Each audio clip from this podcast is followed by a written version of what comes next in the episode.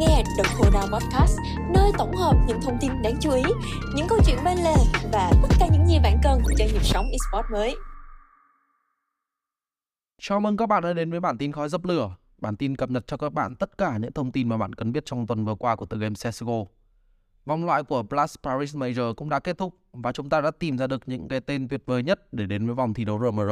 Vòng thi đấu cuối cùng để tham dự vào giải thi đấu Major sắp tới của tựa game CSGO. Trong tuần trước, bảng A của ESL Pro League Season thứ 17 cũng đã kết thúc và chúng ta đã tìm ra được những cái tên đầu tiên góp mặt tại vòng thi đấu Playoff. Và trong tuần thi đấu thứ hai của ESL Pro League Season 17 cũng như là tuần này thì chúng ta sẽ theo dõi những diễn biến tiếp theo ở bảng thi đấu B. Hãy cùng nhau đi vào chi tiết ở trong số thứ tư của bản tin khối dập lửa cùng Việt Hộp nhé.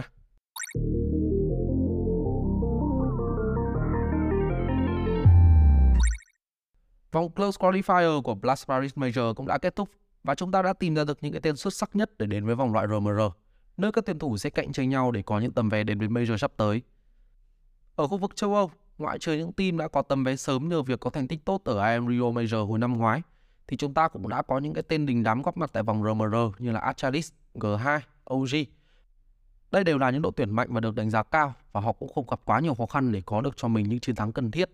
Ngoài những cái tên quen thuộc thì chúng ta còn có một số đội tuyển sở hữu những tiền thủ máu mắt của CSGO thế giới như là Falcon, đội tuyển mà Kenneth, NBK cũng như là Body đóng khoác áo, hay là One Win, ngôi nhà mới của Boomix sau khoảng thời gian dài vắng bóng, hay thậm chí là Super Team thổ Eternal Fire. Monte, một đại diện đến từ khu vực Ukraine, sở hữu tuyển thủ trẻ được đánh giá cao nhờ Goro 2K và cũng là màu áo mới của Sam Dae sau khi chia tay Navi. Bay cả ngàn cây số thì chúng ta sẽ đến với khu vực châu Mỹ, 16 slot dành cho cả Bắc Mỹ và Nam Mỹ rõ ràng là không dễ dàng gì để các đội tuyển có thể đến được đây. Complexity, MIBA là những cái tên được đánh giá cao cũng đã xuất hiện tại vòng loại RMR lần này.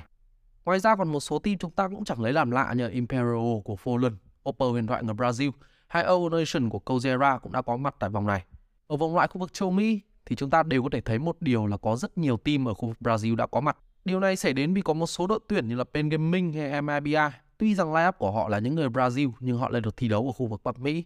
Điều này cho thấy được cái sức ảnh hưởng của CS Brazil là lớn đến nhường nào và chúng ta sẽ hy vọng một ngày nào đó những vũ công Samba có thể lấy lại được thời kỳ hoàng kim giống như cách SK Gaming đã từng làm được hồi 2016-2017. Trở lại với khu vực châu Á Thái Bình Dương, chỉ có 8 slot ở vòng RMR và trong đó sẽ có hai vị trí đến với vòng contender dành cho khu vực này. Những đại diện có tiếng tăm ở khu vực châu Á Thái Bình Dương bao gồm ESC, Greyhound, Tailu đều đã có mặt ở vòng RMR. Nếu các bạn có câu hỏi rằng có đại diện Việt Nam nào tham gia vào vòng loại Major hay không, thì câu trả lời là có. Một đại diện duy nhất của Việt Nam tham gia vào vòng Open Qualifier đó là Ngô Bá Khá Pick. Tuy nhiên họ đã để thua ngay ở trong trận thi đấu BO1 mở màn và dừng bước từ khá sớm. Hy vọng trong tương lai sẽ có một đại diện nào đó của đất nước chúng ta sẽ tiến sâu hơn tại những vòng loại của những kỳ Major sắp tới. Từ hàng trăm đội tuyển tham gia vòng loại, giờ chỉ còn lại 56 đội tuyển đến với vòng loại cuối cùng để tìm ra 24 đại diện xuất sắc nhất ở trên mọi khu vực quy tụ tại Blast Paris Major. Tất cả sẽ tranh đấu cho ngôi vị danh giá nhất của tựa game CSGO sẽ được tổ chức vào tháng 5 năm 2023 tại Paris, Pháp. Trong thời điểm này, ESL Pro League mùa thứ 17 cũng đã được khởi tranh vào ngày 22 tháng 2 vừa qua. Giải đấu sẽ bao gồm 32 team chia làm 4 bảng đấu. Mỗi tuần sẽ thi đấu hết lượt trận của bảng đấu đó và ở tuần cuối cùng sẽ là vòng playoff.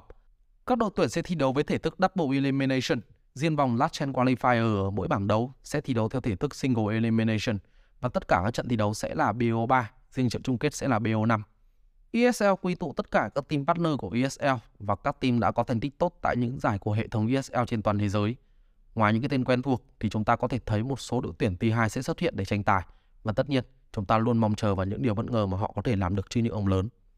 Đây là giải thi đấu đã xuất hiện từ rất lâu, có tính chất quan trọng đến hành trình của các đội tuyển ở trong năm 2023.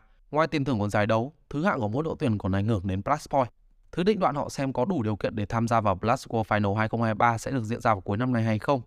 Đội tuyển về nhất sẽ cầm về cho mình 200.000 đô la Mỹ cũng như hai tấm vé đến tảng IM Cologne cũng như là Blast World Final. Và trong tuần trước, bảng A có sự hiện diện của những cái tên như là G2, Cloud9, Fnatic, Outsider, IHC, MIBR, Eternal Fire và Evil Genesis cũng đã được khởi tranh. Vòng thi đấu mở màn diễn ra không quá bất ngờ, nhưng đội tuyển lớn đều có được chiến thắng 2 không dễ dàng để tiến vào vòng đấu tiếp theo. Tại đây, Outsider đã phải chạm mặt Fnatic một đại diện đang có phong độ cao khi live của họ gần như có sự gắn kết mạnh mẽ hơn. Tuy nhiên, trái ngược với thế trận căng thẳng mà ai cũng nghĩ đến thì Outsider lại vùi dập Fnatic với tỷ số 2-0 sau hai map thi đấu Inferno và Vertigo với tỷ số 16-14 và 16-12. Đây là một trận thi đấu mà cả năm player của Outsider đều có một rating rất cao. Trong khi đó Fnatic lại có một ngày thi đấu không như mong đợi đến từ Dreamz Z và Meiji. Outsider bước tiếp vào trận chung kết bảng A, nơi mà họ đã chắc chắn có cho mình tấm vé đến với vòng playoff. Còn đối với Fnatic, họ sẽ phải tiếp tục thi đấu giành thắng thua. Các trận tất điểm của bảng A giữa G2 Esports và Cloud9 cũng đã có một kết quả mà không ai có thể tin được. G2 là đội tuyển đang đứng ở trên đỉnh HLTV ranking với số điểm tuyệt đối, còn Cloud9 thì là đội tuyển chưa bao giờ bị đánh giá thấp ở mọi trận thi đấu mà họ tham gia và cả hai đã lựa chọn Vertigo và Inferno trong cuộc chiến ngày hôm đấy. Nói qua một chút về map pool, G2 có tỷ lệ chiến thắng tuyệt đối tại map thiếu đề núc, tuy nhiên Cloud9 thì lại là auto bàn núc. Điều đó cũng được đánh giá như là một chút lợi thế dành cho Cloud9 trước khi map đấu được quyết định. Bước vào map thi đấu Vertigo với sự tự tin, Cloud9 không quá khó khăn để đè bẹp G2 ở lượt thi đấu first half và sang đến lượt thi đấu second half do bị dẫn quá sâu ở lượt thi đấu đầu tiên nên G2 cũng không có quá nhiều cơ hội để có thể quay trở lại và đành chịu chấp nhận để thua với tỷ số 16-6. Vertigo rõ ràng là một map mà G2 thi đấu không quá nhiều và cũng không được đánh giá cao kể từ thời điểm Husi về làm England leader của đội tuyển này.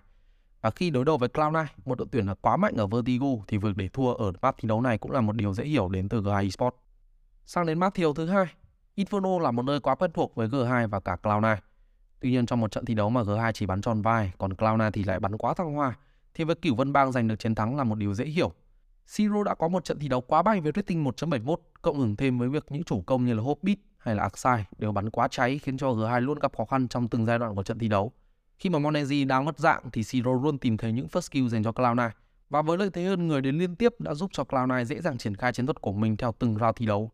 Còn đối với G2, tuy đã có những thời điểm đã khiến cho đối phương quấn vào lối chơi như mình mong muốn và đưa tỷ số từ 7-13 lên thành 12-13. Dù là như vậy, nhưng Cloud9 ngay lập tức thay đổi lối chơi cũng như tham minh đánh bài để nhanh chóng giành được chiến thắng ở 3 round thì liên tiếp, kết thúc trận đấu với tỷ số 16-12 và đánh bại G2 2-0 đầy bất ngờ để có được tấm vé đến với chung kết bảng A chạm trán với Outsider. Ở dưới nhánh thua, không có quá nhiều bất ngờ khi những đại diện đánh giá cao hơn đều có được cho mình chiến thắng cần thiết. Và G2 lần này sẽ phải chạm mặt Fnatic để giành lấy tấm vé thứ ba đến với vòng playoff.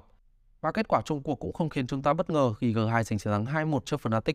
Nhưng việc Fnatic đè bẹp G2 ở Matthew Denuk rõ ràng là một điều không ai có thể tin được. Trước khi trận thi đấu này được diễn ra, G2 vẫn bất bại tại Matthew Denuk, còn đối với Fnatic, Núc là một nơi họ có thể chơi sòng phẳng với mọi đối thủ. Giới môn hiệu để đánh giá cao rằng một khi đã đến với đề đúc thì việc G2 giành chiến thắng cũng chỉ là vấn đề thời gian và vào đấu. Nhưng Fnatic lại có một trận thi đấu quá bay với đầu tường là Nikodos, tuyển thủ có rating khủng khiếp 2.09. Phủ đầu có lẽ là một tính từ hoàn toàn phù hợp để có thể mô tả cách đánh của Fnatic ở trong trận thi đấu này. G2 đa phần đều bị thua người trước khi những khoảng thời gian quan trọng của trận thi đấu đến và những nỗ lực vào đặt bom của G2 Esports thì luôn luôn bị cản lại một cách dễ dàng bởi Fnatic. Và cho dù có đưa ra quyết định xếp súng thì Fnatic cũng luôn truy cùng diệt tận các thành viên bên phía của G2. Với một lối chơi công hiến và máu lửa đến như vậy, 16-4 là một tỷ số quá xứng đáng để Fnatic có thể tiến đến map thiêu thứ ba. Nhưng cách mà G2 bị đánh bại có lẽ là bài học to lớn để giúp họ có thể nhìn vào và tiến xa hơn ở giải thi đấu lần này. Tuy rằng phải xuống Last Chance Qualifier để thi đấu và tìm lấy tầm vé thứ tư vào vòng playoff, nhưng Fnatic cũng gặp không quá nhiều khó khăn để có được nó khi mà những đối thủ ở đây đều được đánh giá yếu hơn khá nhiều so với họ. Và như vậy, bảng A cũng đã kết thúc với những cái tên đầu tiên có mặt tại vòng playoff bao gồm G2, Cloud9, Fnatic, Outsider mà chúng ta đã phải chia tay với những cái tên như là ESC, MIBA, Evil Genesis và Eternal Fire. Tuần này chúng ta sẽ theo dõi bảng B thi đấu với Furia, Heroic, Imperial, Mouse, Complexity, Saw Big và Movistar Rider. Đối với cá nhân mình, đây là bảng thi đấu khá khó đoán và kết quả có thể gây bất ngờ dành cho người xem.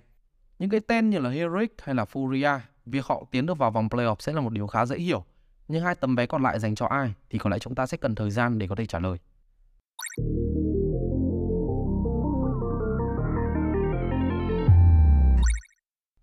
Và đó là tất cả thông tin mà Việt Hộp muốn đem đến cho các bạn tại bản tin khói dập lửa số thứ tư. Nếu các bạn có điều gì muốn góp ý, hãy để dưới phần bình luận để mình có thể biết nhé. Cảm ơn các bạn đã lắng nghe. Xin chào và hẹn gặp lại ở những bản tin tiếp theo của khói dập lửa.